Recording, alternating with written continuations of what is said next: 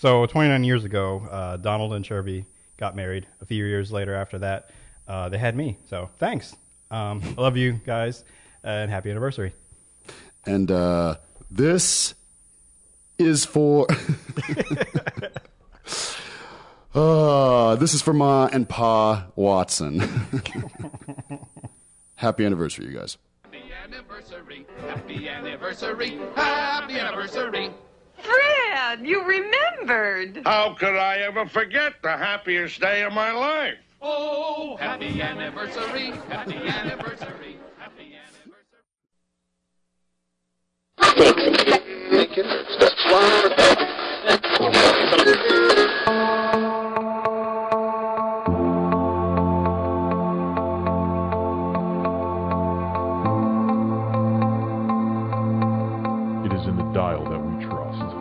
As our civilization teeters on the brink of fatal collapse, the value of broadcast gold has soared to unimaginable heights. Join us in the conflux of radio's emerging superpowers. Chris Troy Lovato, T. Sterling Watson, Wendy Lou Afarismo, and Michael James DuPaul. Cozy up in your bunkers and hope for salvation. This is The Lost Dial.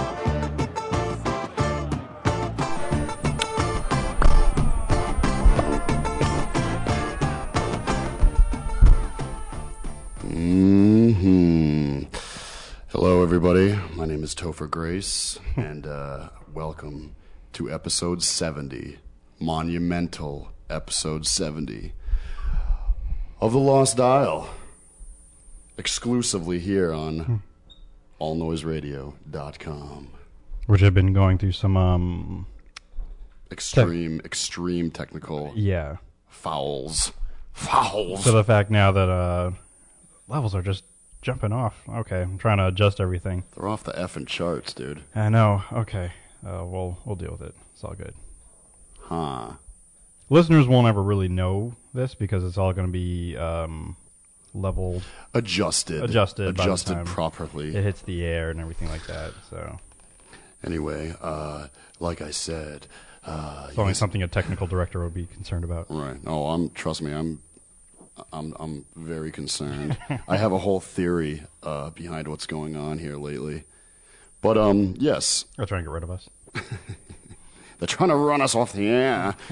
My name is Mike James DuPaul, number 70. Here it is. Here we go. Sitting across from me is T. Sterling Watson. Good morning. Just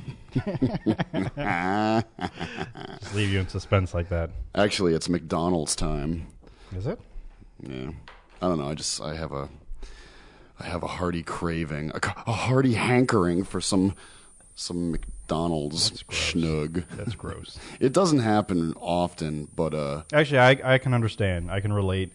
Every once in a while, I get a craving for something I don't normally eat, which is like fast food and McDonald's in particular, even Taco Bell. You're a big Wendell's fan though, aren't you? Not really. I used to be, only because when I worked at Walmart, that was the only thing open across the street. That and Dunkin' Donuts. Like, as much as I love Dunkin' Donuts, sometimes I'd want, like a burger or something. So it's funny. There's been a few commercials lately featuring Wendy Thomas, the daughter of Dave Thomas. Dave Thomas, right? Mm-hmm. The franchise, the huge conglomerate known as Wendy's, which is, I think, number 2, right behind as far as burger joints behind McDonald's. It surpassed Burger King, I think, recently. But anyway, it's funny to see little Wendy Thomas, all grown up and quite plump, may I add. Too many Frosties over the years, Wendy. Well, with the Frosties, at least over the 2-day weekend, I think every 50 cents or something was being donated to some charity that benefited children of some sort. Right. Which is, all nice and everything. But, I just started seeing the commercials last night. So I'm like, well, that doesn't really do me any good, to help support the kids. It reminds me of an episode of South Park where Sally Struthers, queen of send money to starving African children, mm-hmm. was actually in a little trailer in Ethiopia, actually funneling all the cash into her belly that was supposed to be going to needy children. I hope that's not the case with Wendy Thomas. No. I think it seems... You think it's completely legit? I would say so. They make enough money that they don't need to... siphon some for themselves. Yeah, but with some people, enough is never enough. So I do probably Mark Zuckerberg. I think maybe. Yeah, enough, Mark Zuckerberg. You have crossed the line and really infiltrated our lives to the utmost. Enough is enough. Well, the next thing that he's planning on doing is implanting a chip. And everyone, so that way they can just think or feel a certain way, and automatically their status updates, right. And it checks into Foursquare for them.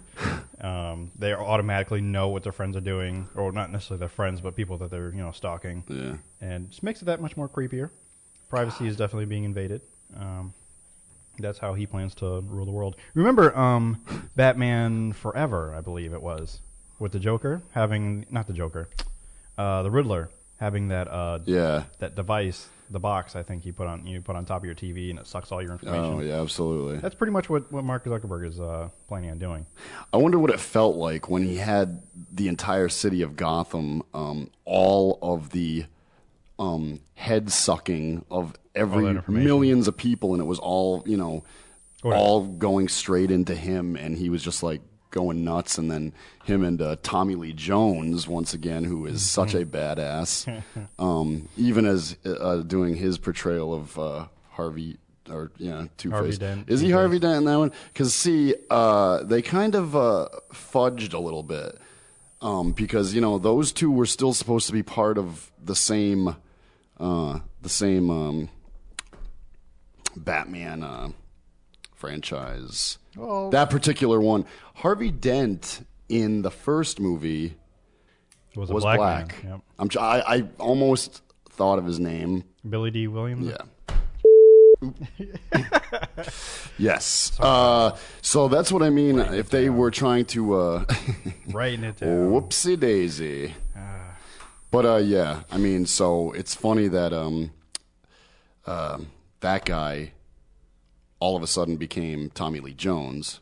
Yeah, the continuity. I think if Tim Burton was directing that one, right, he would have kept it. Yeah. Joel Schlesheimer, whatever his stupid name is. Schumacher, I think. Yeah, Schumacher. Yeah. Schumacher. He totally fudged it. I didn't think Batman Forever was that bad. I mean, I really enjoyed Jim Carrey and Tommy Lee Jones. It's just when he came to Batman and Robin, that's where everything got messed up. Do you think that he went a little too far with Jim Carrey / the Riddler's very, very tight green spandex costume? It was showing off his package quite a bit. Well, let's not forget that he did go a little nuts. So maybe he someone who's kind of crazy and had like money and resources like that, they might actually don some kind of suit like that. I mean, look at Are you talking about Jim Carrey? Oh, or not Jim Carrey, but the Riddler, say, like the Riddler. Right, in the story, but I thought at first you were talking about Schumacher going completely nuts. Well, that's another that's another story for another day. Yes, but as a comparison, Clockwork Orange, the madman there, he was in spandex as well. Right. Beating old women with huge white porcelain dildos. Funny you bring up Clockwork Orange. I was having a discussion with my father, actually. The band Rush, their new album being released is called Clockwork Angels. Or, no, it's not a Clockwork Angels. It's Clockwork Angels. Slight spin. Anyway, Clockwork Orange. It is a term, a British saying. Not really a saying because it's just I was about to ask words. I never even really thought about what the title means. Well, at the time, I was not real jumpy about finding out, but I want to look it up right now. Okay. I'm sure most of our listeners are familiar with Stanley Kubrick's ingenious masterpiece. Well, some would consider that an ingenious masterpiece, while others would just consider it just horrible and will never ever watch it because of like the infamous rape scene or scenes. I can't remember if it's plural or not. A friend of mine did ask, like, should I ever watch this? And I'm like, the way that you feel about rape, I really think you should stay away from this movie. So because of that, she has stayed away, and I have saved at least one person from being traumatized. It's in 1962, dystopian. That's how it's described, as a dystopian novella by Anthony Burgess. Burgess, probably. Clockwork Orange. From General Song. Yes. Script. You're doing some research. A Clockwork Orange language. Clockwork Orange dictionary. Clockwork quotes, themes. Watch Clockwork. Let's say. How about? No. Clockwork Orange summary is going to be a summary on the movie. We didn't plan to talk about this. That's why we're not prepared at all. It's just... I would like to know what it actually. It's definitely a little thing they said in Britain about what though. Because I don't know what it actually truly means. Clockwork Orange. Yeah. Yeah. While you do, well, I was gonna say try to talk through it as you find it, and then I'm going to Google it as soon as the internet opens.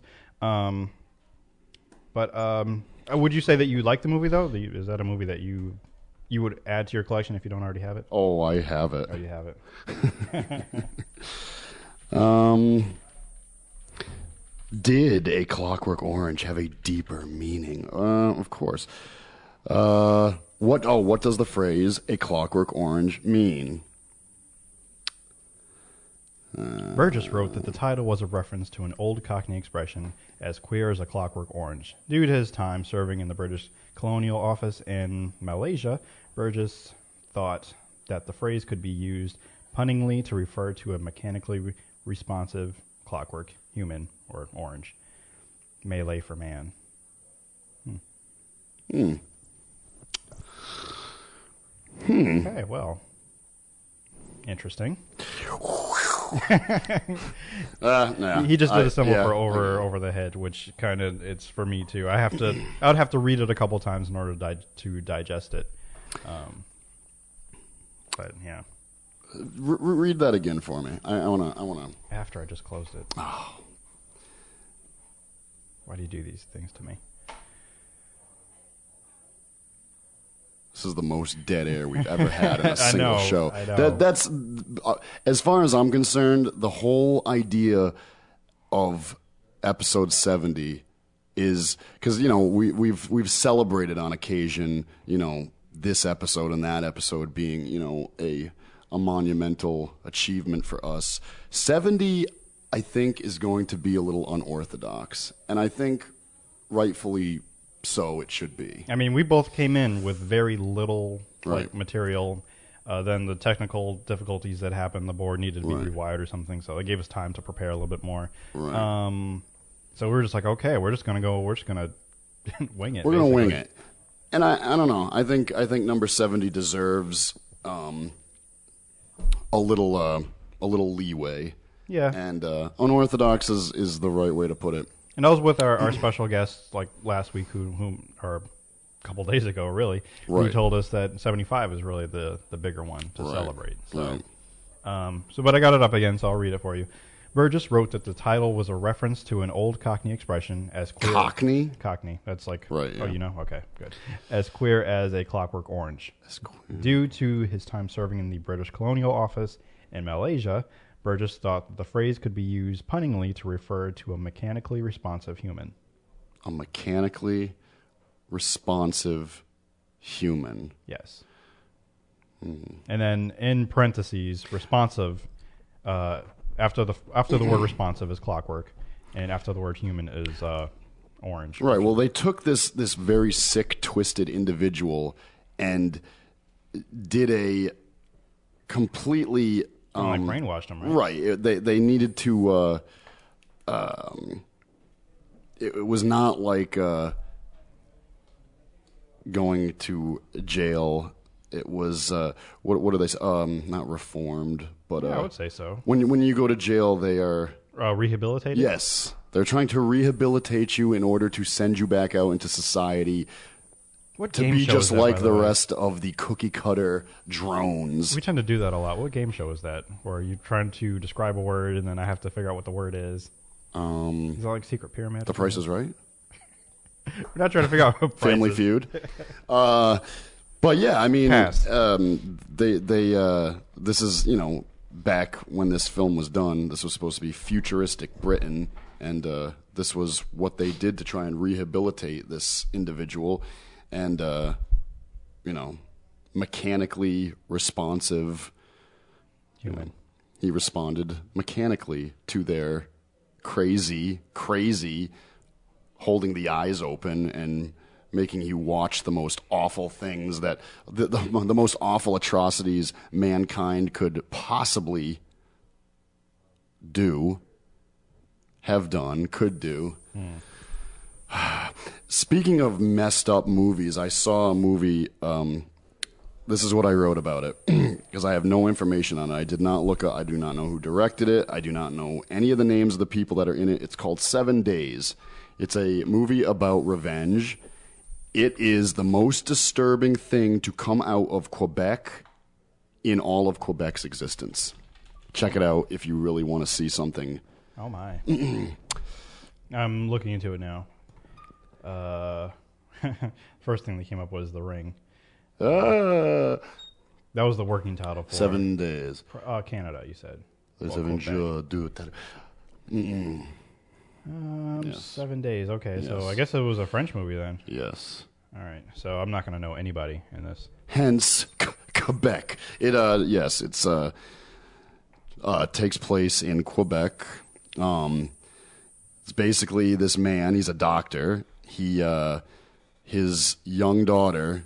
And it like, this is why I was so upset about it, because I have a young daughter, and basically a terrible, terrible, terrible man raped and murdered his young 6-7-year-old daughter, and he finds the father finds him and decides to, you know, vigilante style, you know, he not in his own home, in a, you know, undisclosed location, tortures this guy. Like, serious, like, you know, there's movies out there where they try and, like, show, you know, torture. But this was quite realistic as to, it wasn't Hollywood torture. It wasn't, They try to go for the realism with this one. And right. Kind of almost make the viewer feel it, too. Yeah, I mean, and you know, the guy, the character being a doctor, he knew how to inflict. He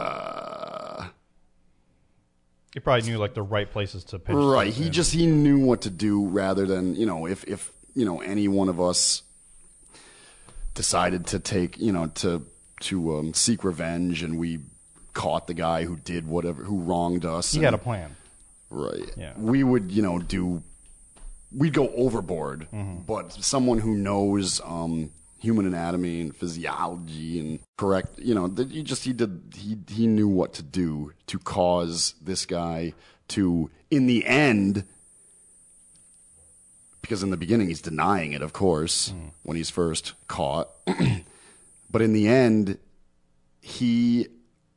it's being drawn out so long, you know, within 7 days, he actually describes to the guy, this is the guy who did what he did, right, describes to the father exactly what he did to his daughter, like, like, you know, relishing the moment and how wonderful it was, in order to have the father kill him, because he was just in so much, it was just such awful awfulness. And that's what was disturbing about it, is that, you know, he wanted to be put out of his misery so bad that, from totally denying it for the first 3 days to actually just, you know, saying things, just bad. I mean, I guess it's worth seeing. It's a, you know, semi-foreign film coming out of Quebec. Well, usually it's the foreign films that seem to, I don't know. Well, you seem to like disturbing things, because, again, we always go. But this one, when sometimes the disturbing, yeah, I do enjoy. So it was disturbing. Too much for you. This was too much for you. When it hits close to home, in, you know, per se, you know, having a young daughter, and, you know, of course, this is fictitious. It has stuff like this has happened, though. Right. You know, this isn't like science fiction. This stuff happens. But yeah, it was. I had to turn away. And it takes a lot, probably, to make you turn away. I had to turn away. Wow. It's not one that, you know, like, we talk about Requiem for a Dream, and how, like, I was so disturbed and in awe at the same time that I had to go back and watch it. This one, I really don't have to go back and watch. Yeah. And you probably don't really want to, either. No, absolutely not. Yeah. Like I said, the most disturbing thing to come out of Quebec in all of Quebec's history, existence. I see. And that's the movie 7 Days, which has another title in French, which I don't know French, so I'm going to attempt to try to read it. Directed by Jacques Chirac. Daniel Grau, or Grau. Daniel Grau. French is such a mush language. It's like, you know, I took French, but it's mush. It is verbal diarrhea. It is so hard to, like, know how to, like, if you're not familiar with French and you try to read French, it's like, How do you pronounce any of that? And when you're listening to people speak French, you know, it's mush. It's all vowels. I think I like to hear it, like when people speak it, but like... I hate it. It's too many vowels. I like language choppy, angry languages with lots of consonants. Like Russian. Yes. Okay. German, Russian, Slavic languages, Germanic language, English is a little. I definitely think is a bit, being a Germanic language, it's a little relaxed. I think German is a lot angrier sounding, and I think a lot of that too is because of, you know, our. Sometimes Arabic sounds really angry too. Yeah, but I like the Romance languages because, you know, they're, well, maybe not all of them, but I know like Spanish and Italian. They're so, yeah. And at least with Spanish, and I should know, you know, a decent amount with all the years that I took. I should know some stuff, but the only thing at this point now in my life, I can read it. I might not know what it means, but I can read it. That's fine. I was like, okay, that's something to do about water in a car. So that's as far as it gets for me. But I love to listen to it. And I told you many times before, I just love the culture. I love their women. It's all good. Mush. Are you including Spanish and mush too? No. It's you can, if you're not familiar with Spanish, you can read it. Mm-hmm. You can, you know, maybe decipher where a word starts and a word ends. With French, it just all like flows together like sewage runoff. Mm-hmm. I don't know. It's just a little sad to me that you just. And I'm of French descent. I'm, you know, my family is, or my ancestors are of French descent. I have, So you're a French blood, kind of just denouncing your own, at least your own language. And now you sound Jewish. As Wendy would say, what is it? Oh, the only thing that all French people know in every language. I surrender. Knee slapper. Knee slapper. Funny but true. I'll just throw this in there just because he's one of those kind of people, and it's enough time to fill up the rest of the segment. Eddie Izzard, I went into a little binge last night watching a bunch of his stand-up. Who? Eddie Izzard. Are you not familiar with Eddie Izzard? No, I'm not. He is maybe I am, but just no, I don't think I am. He's a hilarious comedian. Back in the 90s and probably early 2000s, he was a executive transvestite, which basically he just liked to dress up in women's clothing and put on makeup. And that back in the 90s, that made him an executive. Well, I don't know why he threw in the executive part. I think just because nowadays it's just normal. Back then, when it came to people, when it came to men dressing up in women's clothes, he was an executive. Right, I guess. And plus, he was famous, too. He wasn't a lower-level, lonely secretary type. He was an executive. He was an executive. And his top award-winning show was a lot of people... Well, I don't want to say a lot of people because apparently you're not really familiar with him. But Izzard? Yes, Eddie Izzard. Spelled like lizard, but without the L. What's with all these dropping the first parts of names? That's his... That's how it's spelled. By the way, we're going to bring up the Topher Grace effect in the next segment. A little bit later. But I just learned today, thanks to Sterling, that Topher Grace is actually Christopher Grace. I always was like, what's up with that name? Topher? Never really just sitting back and being like, looking Christopher. Never looked at the rest of the name. Ah, yes. Yeah. I'll get into a little bit of Eddie Izzard when we get back. We could play some. Oh, yeah, I have to find some. Yeah, you can find some. Hmm? Yeah. Yeah. Whatever. iPod is so far away. Yeah. Well, whatever. Let's take a break. This is episode 70, the unorthodox 70th edition Classico de Mundo. Excelente. Wow, that's crazy. The album this is playing from is called Mundo. Oh, nice. Mundo. Join us again momentarily. We'll be right back. Lost Dial, All Noise Radio. The Topher Grace Hour.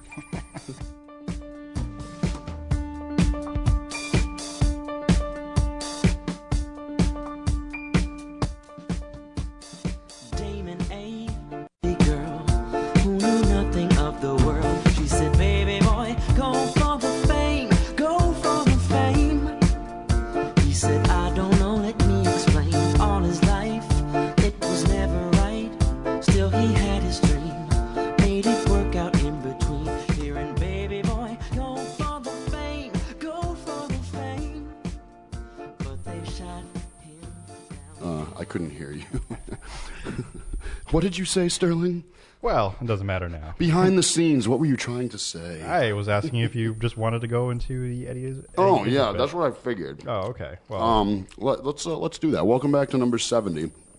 I am eating a cheese Danish. It's warm. It's moist. Are you still eating it? So it's maybe time to enjoy it. Show me the funny. All right. This is the covered in bees bit, so we'll just go right into it then. Beekeepers as well. Beekeepers, yes. Beekeepers, they've got to want to be. I want to be a beekeeper. I want to keep bees. Don't want them to get away. I want to keep them. They have too much freedom. I want bees on elastic, so when they get pollen, they come back here. My father was a beekeeper before me. His father was a beekeeper before him. I want to walk in their footsteps. And their footsteps were like this. Ah! Ah! I'm covered in bees! Ah! Covered in bees! Because that's your job, isn't it? They must lose it. Beekeepers must lose it occasionally. You know, you're there, you've got the netting. You've got 2,000 bees, and essentially you're trying to steal honey. Morning, morning, morning, morning. Hello. Hello, knock, knock, coming in, hello. Look, there's a Ferrari over there. Can you see that Ferrari? Yes, it's going very fast, isn't it? Well, morning, thank you. Must be just walking back with all these bees around. At some point, they must go, what the f*** am I doing? I'm covered in bees! Help!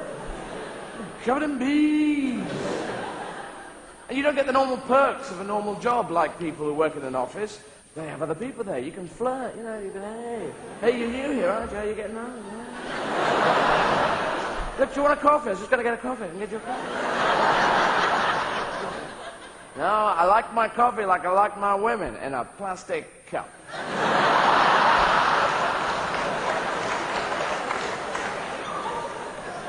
Beekeepers can't do that. 2,000 bees. Hello there, you in the street. You're new, aren't you? You want a cup of coffee? It's just no problem. No real problem. Don't want a cup of coffee from you. You're covered in bees.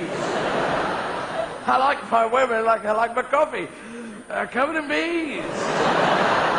Back off, back off, back off, back off.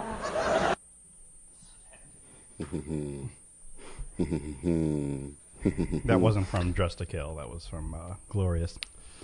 Interesting. Very interesting. He does a lot of pantomime and I don't know. It just seems like he's just going off on random tangents, but apparently it's mostly written. Ooh, they updated. They made some serious improvements to the Netflix app for iPad. Yes, there was a blog posting about that. I'm quite already impressed. I'm high speed scrubbing, as they might say. But it shows up in a little box down at the bottom rather than the whole entire, the actual view screen. Mm-hmm. Because that little funny that you just presented reminds me of how much I love something. Oh, God, and I'm probably... You looking for it? Oh. Did you find it? Oh, but of course. Let's see here. Oh.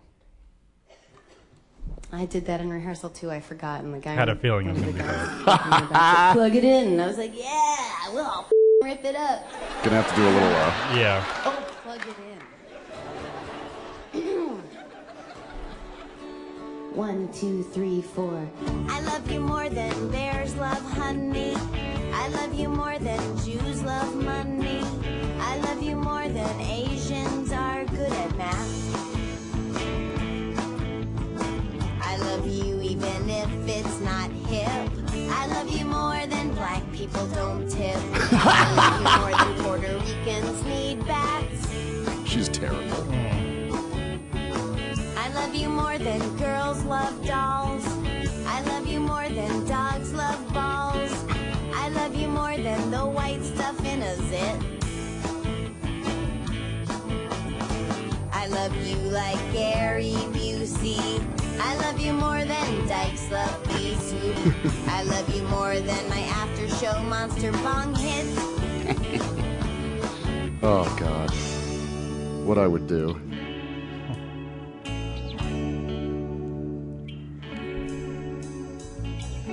Jewish people driving German cars. Jewish people driving German cars. Jewy people buying German cars.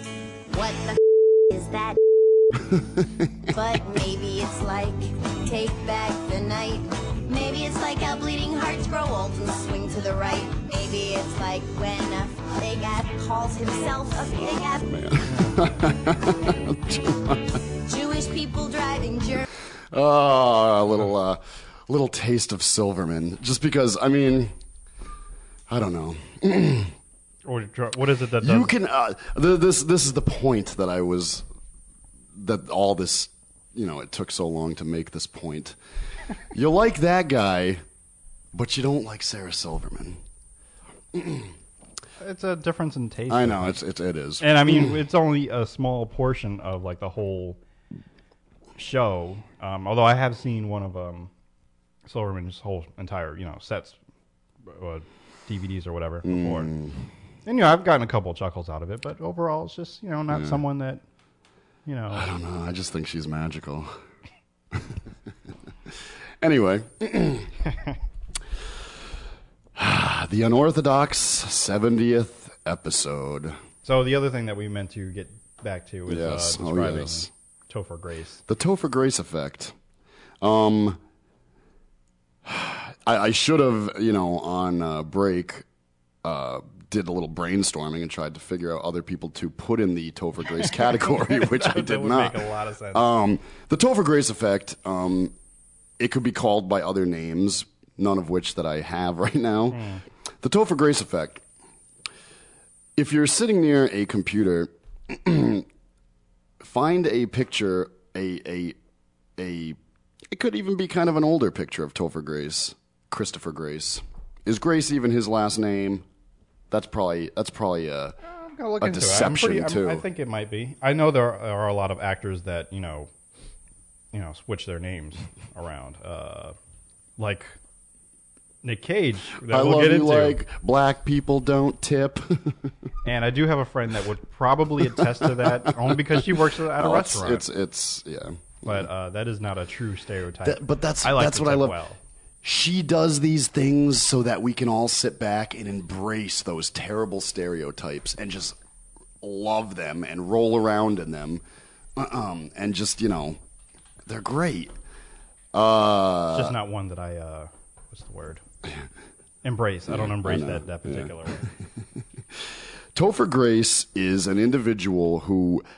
He's very hard to it's hard to guess how old he is, because if you look at I guess even when he was younger, he looks young, but he looks old. Anderson Cooper.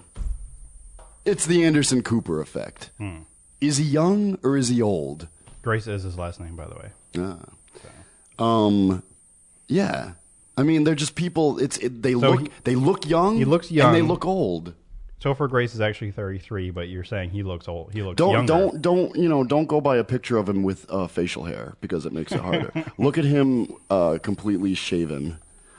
I'm just looking up people that you've mentioned so that way I can see how old they actually are. Right, Anderson Cooper. Yeah, he does look young. For a while, I thought he purposely dyed his hair gray. Oh no, that's a. I want to call it a condition. Just to throw us all off, Anderson Cooper wants to have a head of gray hair. He's a typical silver fox, I guess, but he is 45. I think he could be 25. Look at him. Yeah. Look at that. Look at that face. Which makes me wonder. There's many mysteries behind Anderson Cooper, but one of which is how old is the guy really? 45. That's not, who knows? We don't know if that's true. Yeah. So, there's others out there. I'm glad I thought of at least one other while we were doing this. And I wasn't sure, but since we talked about him, I wanted to check his age, John Slattery. And he is 49. John Slattery, I wasn't putting him in Topher Grace. I was going to say. I just had this curiosity. From what I've seen, he's got a pretty fit ass, though. He's got the ass of a 25-year-old, but he's how old? 49. That's, you know... But how would you know? I would have guessed maybe mid-50s. Have you checked out some other rears of men? Of his age? No. Not necessarily of his age, but like around, you know, you're saying. I was wondering if maybe they used a body double for the ass shot of John Slattery looking out the window. But then again, he seems like the type that he, you know, would just go for it. Yeah. In fact, I think all the actors that are involved in that show have, you know, that. I guess maybe you want to call it the realism still. You know, one day I am going to I'm gonna come in here with a whole page of Roger Sterling tidbits, the best ones ever, because they're so good that there's no way. I'm pretty good, I guess, with certain quotables, references and stuff, but with his. I couldn't even. It would take me longer than the rest of the show to think of one of his good lines. But I'm gonna go back one day and. There are probably Tumblr pages full of his lines, like pictures, you know, of him and then his quotes. They're great. Yeah, we could dedicate a whole show to Roger Sterling. Many characters actually from the show, which we've done in a little piece we like to call Mad Men Recap, right. Which no longer exists. But coming soon is the Breaking Bad recap, which I'm sure you're just itching to get to. Oh boy! So the Topher Grace effect. That's about it. The other thing that you found surprising about Topher Grace is the fact that his name is actually Christopher Grace. So we thought of another actor who... But before we get into that, I just wanted to talk about one of the two movies I've seen over the past week that I didn't get to talk about. A couple of the rottens that you viewed? I'm not going to go as far as call them rotten, because if there's a movie I really don't like, I'm going to say... I love you like bees like honey. Okay. Ghost Rider, Spirit of Vengeance. I recently saw that. I had high hopes about it, because the same... Starring Olas Cage. Olas Cage? Not Olas.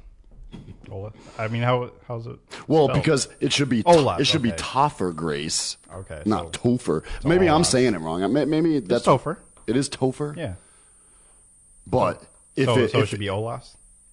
Yeah, Olas. No, Nick Olas.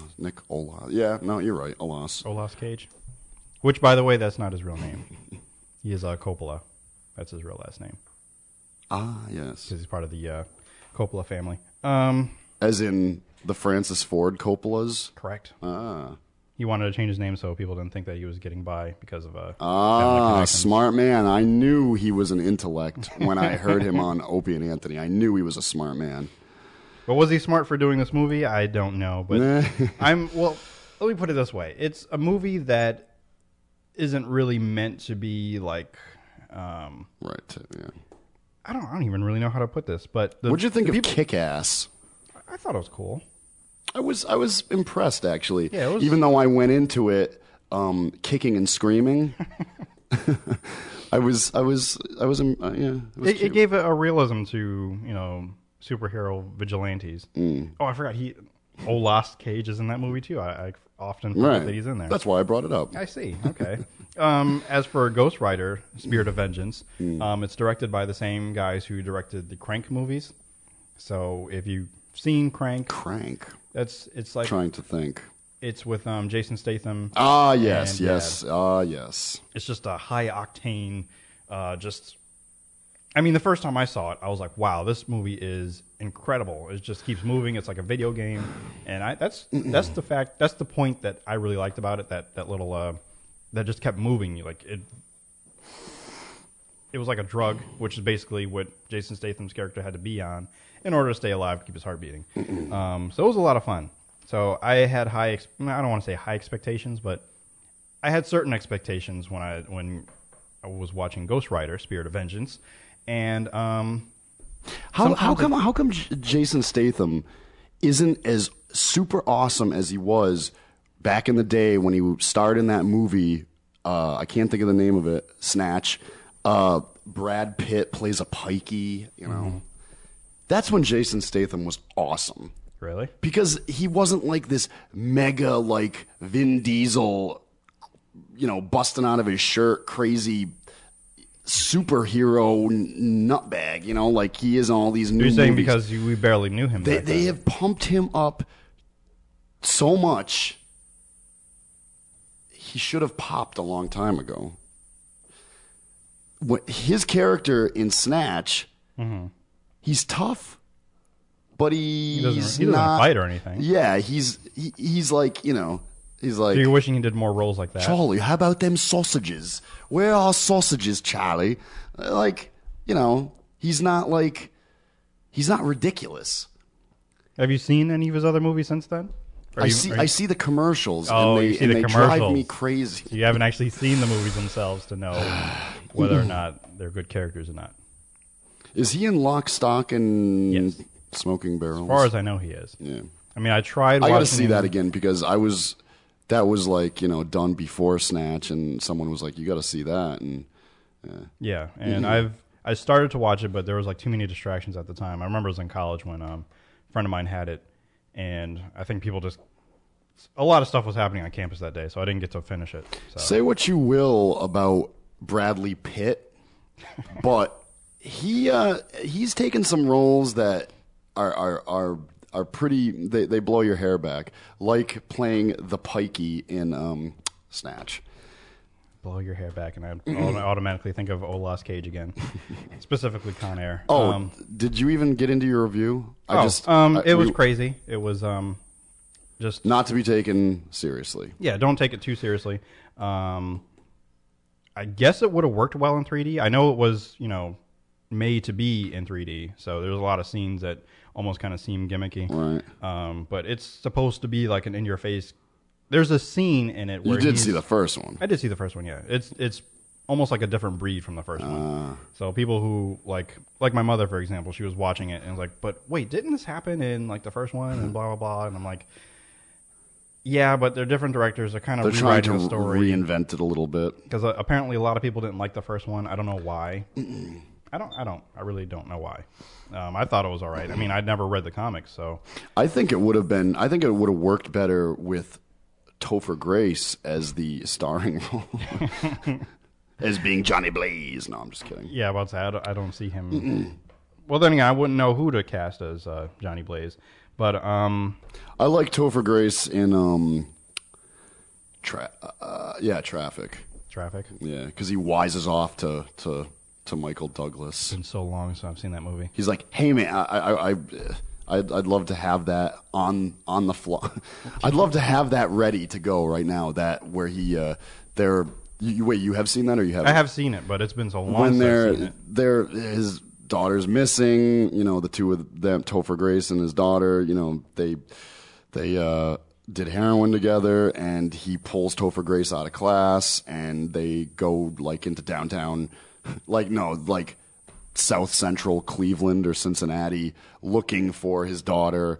And you know, he made reference to Michael Douglas, you know, about drug dealers, these people, and Topher Grace just is like and like, you know, kind of puts him in his place and is like, you know, it'd be a little different if this was going on in your neighborhood, you know.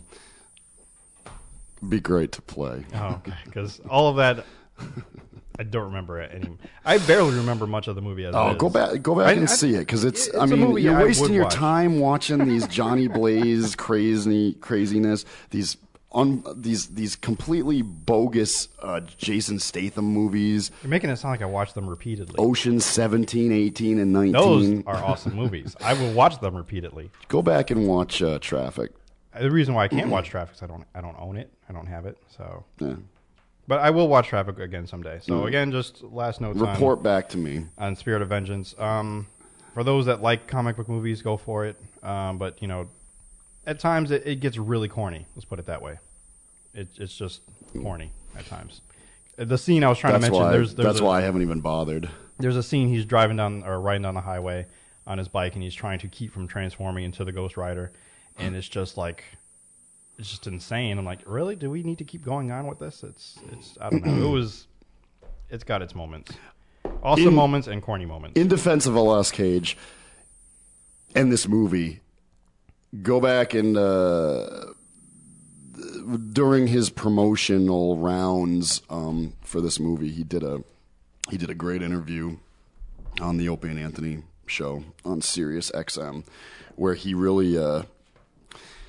shows his true colors. It was a great interview, and he's a really smart guy.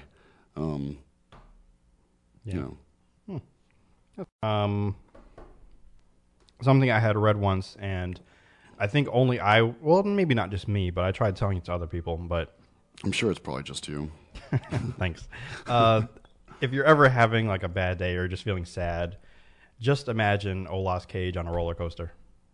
And I don't know, for me, just that image of whatever it is to you that he would show excitement or just wow, or maybe but just picture him looking like he did in Raising Arizona with the big creepy mustache and the. It doesn't matter. It's any image, I think. And plus, even with his hair, when you come, any movie he's in, it's always different. I mean, what was he thinking when he took on Con Air? I mean, you know, some of these movies you got to be like, geez, it could be just a paycheck. Yeah. So that's what it sometimes comes down to. But he's a worldly guy. Like he's not one of them guys that's like up in the Hollywood Hills, you know, like mucking it up with the rest of them douches. Like he hangs out in France. You know, he lived in Costa Rica. You know, like he's probably the one that takes roles that nobody else might. Possibly, or maybe some roles that might be written for him. It's like, oh, we need a weird kind of, I don't know, weird guy. I don't know what else to really describe him as. We need a weirdo. Let's get Olas Cage because he's a weirdo. Oh man, some roles just I don't know. It's just perfect for him. This episode is so unorthodox. It is. I have nothing. But I mean, how can you follow our Saturday show? Yeah, that was great. So another shout out to the girls of 808s and Coffee Breaks. Ariel and Shells.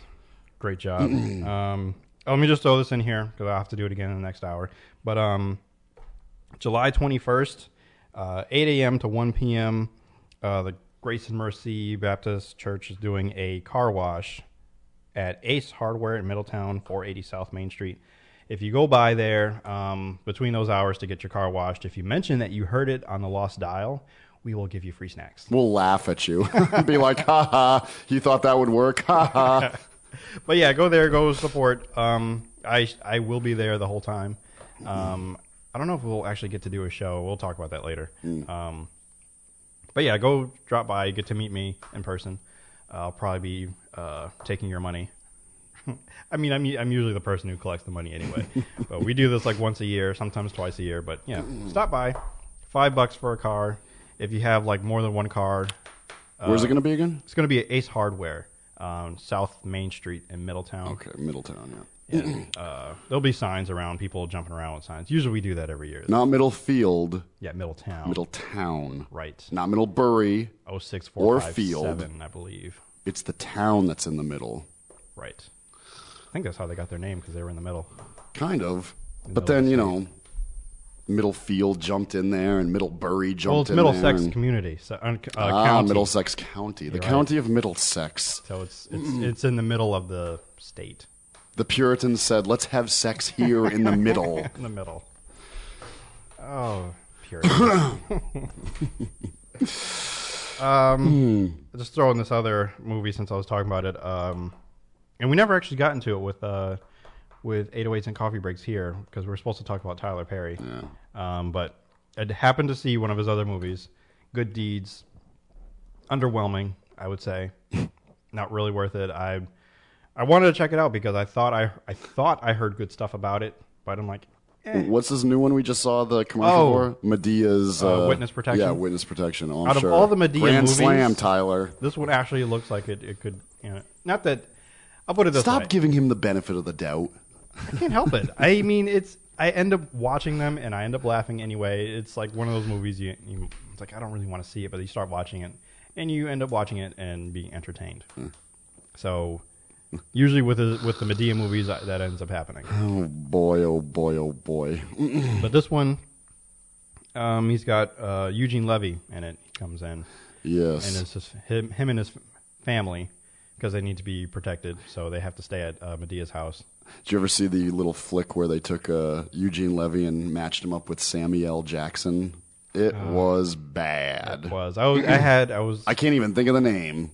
Oh, The Man. The Man, yes. Oh man, I had high hopes for that movie, and I was severely let down.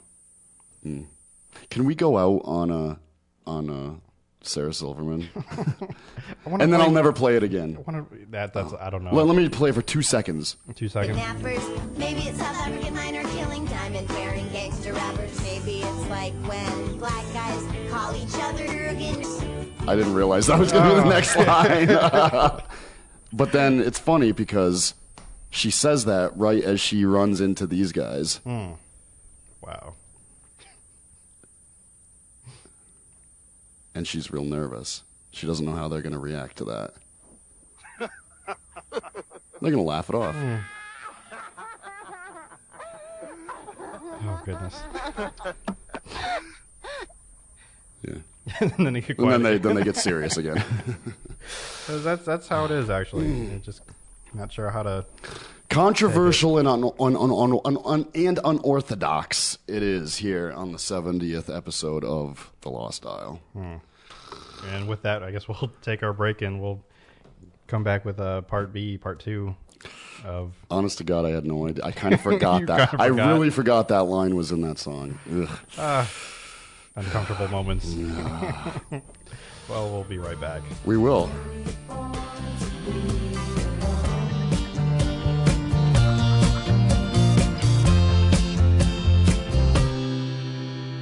Miami hated Tennessee, so she packed